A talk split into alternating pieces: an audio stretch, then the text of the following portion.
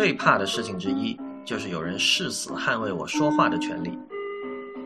兄弟，不同意我的观点就直接说出来呀，可不要光捍卫我说话的权利，结果自己的说话权利倒忘记行使了。当然，如今很多誓死捍卫别人说话权利的人，本身是没什么话可以说的。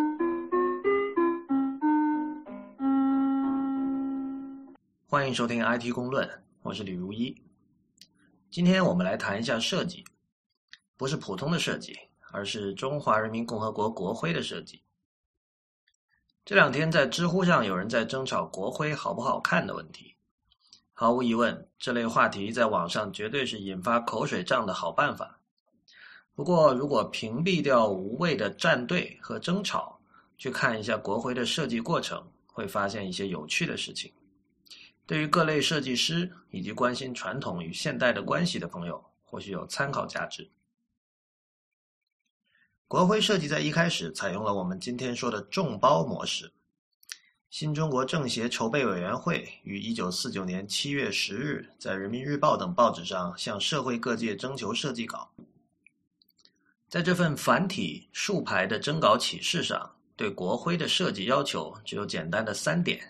以下是逐字引用：应注意甲中国特征，乙政权特征，丙形式需庄严富丽。引用结束。可以想见，这样一份征稿启事，在一九四九年七月的北平能收到优质设计的可能性实在是不高。事实上，一个月后，委员会看了提交的作品之后，也觉得完全没法用，最终还是决定请专业设计师来完成这项工作。有两个设计师团队参与了比稿，一个是以张丁为首的中央美院组，还有一个是以林徽因和梁思成为首的清华建筑组。张丁并非等闲之辈，他是来自延安、根正苗红的革命艺术家。中央工艺美术学院院长。一九七九年，他担任美术总设计的动画片《哪吒闹海》是第一部出现在法国康城影展的华语动画。不过，和张丁一起参与设计的钟灵，看上去则不像是美术出身。钟灵是中南海政务院总务办公室主任，政协筹备委员会布置科科长。他一方面参与设计。另一方面，也负责向中央领导汇报。用今天的话说，就是甲方派驻到设计公司的代表。另一方面的清华建筑组设计则由林徽因主持，由清华大学中国美术史教授邓以哲、工艺美术史教授王迅、雕塑学教授高庄以及中国雕塑史教授梁思成担任顾问的角色。显然，清华组的构成要洋气得多。在美术与视觉方面的训练也更让人放心。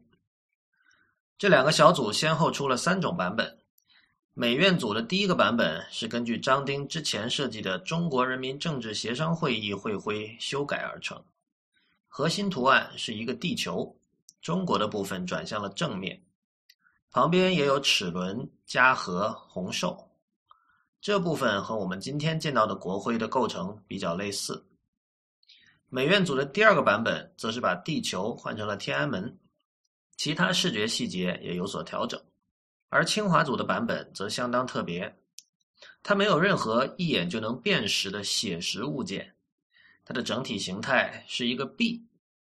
所谓币，也就是中间有孔的玉。在古代，币是一种礼器或饰物。在币的中间是一颗大的五角星，周围同样有齿轮。嘉禾与红寿。值得注意的是，两组设计师对设计稿的文字说明截然不同。中央美院组的文字说明如下：工人阶级经过共产党领导的以工农联盟为基础的人民民主专政的中华人民共和国，像一个太阳一样在东方升起。这一有五千年悠久历史与文化的伟大古国。在共产主义的光芒照射之下，获得了解放。这一历史性的变革为我们伟大的祖国创造了富强康乐的先决条件，而且给予东方所有遭受帝国主义侵略和迫害的国家人民增强了信心，指出了方向。中国的解放是全世界，特别是东方各殖民地、半殖民地国家的光明和希望。清华建筑组的文字说明是这样的：拟制图案以一个币或愿为主体，以国名、五星、齿轮、嘉禾为主要题材，以红寿穿愿的节衬托而成的图案的整体。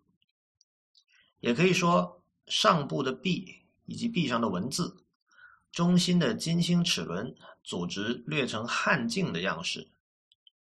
旁边用嘉禾环抱，下面以红色祖兽穿院为结束。颜色用金、玉、红三色。璧是我国古代最隆重的礼器，《周礼》说以苍璧礼天，《说文》则有苑大孔璧也。这个璧是大孔的，所以也可以说是一个苑。《荀子·大略篇》说。招人以愿，以愿招全国人民，象征统一。璧或愿都是玉制的，玉性温和，象征和平。璧上浅雕卷草花纹为地，是采用唐代卷草的样式。国名字体是汉八分书，金色。大小五颗金星是采用国旗上的五星。金色齿轮代表公，金色嘉禾代表农，这三种母题都是中国传统艺术里所未有的。不过汉镜中的弧纹与齿纹略似，所以作为齿轮用在相同的地位上。汉镜中心常有四瓣的钮，本图案则为五角的大星。汉镜上常用的乳小五角星也是乳的变形，全部做成镜形，以象征光明。嘉禾抱着璧的两侧，缀以红环，红色象征革命，红环穿过小院的孔，成一个结，象征革命人民的大团结。红寿和愿结采用的折纹样式，是南北朝造像上所常见的风格，不是西洋系统的缎带结之类。设计人在本图案里尽量的采用了中国数千年艺术的传统。以表现我们的民族文化，同时努力将象征新民主主义中国政权的新母题配合，求其由古代传统的基础上发展出新的图案。彩色仅用金、玉、红三色，目的在求其形成一个庄严典雅而不浮夸艳俗的图案，以表示中国新旧文化之继续与调和。第一届全国政协第五次常务委员会看过了三个设计稿之后。认为三稿都不理想，但肯定了天安门这个意向。我们推荐大家到 IT 公论看这一期节目的相关链接，在国徽的维基百科页面可以看到上面说的几个版本的设计稿。之后，两个设计小组与甲方以及各种专家学者一起进行了很多讨论。清华组的梁思成在是否采用天安门、是否应该写实。是否接续中华传统等问题上据理力争，不过最后依然无力回天。一九五零年六月十一日，周恩来请梁思成到家中私下沟通，最终说服了他将天安门意象纳入国徽设计。我们今天看到的最终版本的国徽，是梁思成跟林徽因的清华组在中央美院组的初稿基础上修改，并经过了甲方审定之后得来的。听到这里，不知大家有没有想到著名的网上漫画家 The Oatmeal 的一套短篇漫画，叫《How a Web Design Goes Straight to Hell》。网页设计师一开始踌躇满志的把甲方公司那个充满1990年代风格的网页改成了令甲方惊艳的样子，但最终在甲方和他的七大姑八大姨的提议下，设计师成了甲方手中的鼠标。好好的网页也被各种猫猫狗狗的照片和 Comic Sans 字体糟蹋的不成样子。不管是什么时代或是什么领域的设计，甲方和设计师团队之间的矛盾与张力都是永远存在的。另一方面，我们或许还会想起乔布斯在 Next 时代与著名的设计师 Paul Rand 工作的经历。Paul Rand 是 IBM 图标的设计师。当年乔布斯被苹果开除之后，搞了一家叫 Next 的公司。Next 的很多技术构成了如今我们使用的 Mac OS Ten 和 iOS 的基础。乔布斯曾经在访谈中回忆当年请 Paul Rand 为 Next 设计图标和企业形象时的经历。He thought through all of the formal relationship between a client and uh, a professional such as himself. Obviously, very deep thoughts about this, and and uh, therefore he had very clear conclusions uh, about what the relationship meant to, to, to both parties and how it should be conducted.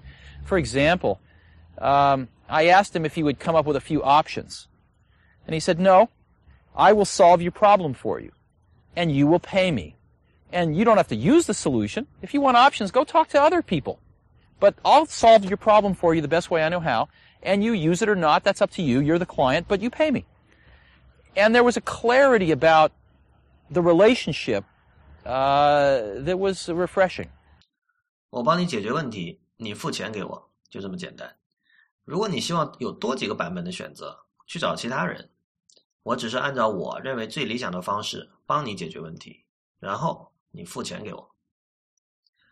在这里，设计师的专业人士身份和资本主义伦理构成了一种甲方和设计师之间的清晰、简洁而优雅的关系。显然，这种关系在一九四九年的中国是无法成立的。不过，如果我们把设计师收取劳动报酬这个因素去除的话，Paul Rand 的话其实意味着甲方必须为自己的选择负责，而这种选择。意味着对专业能力的信任。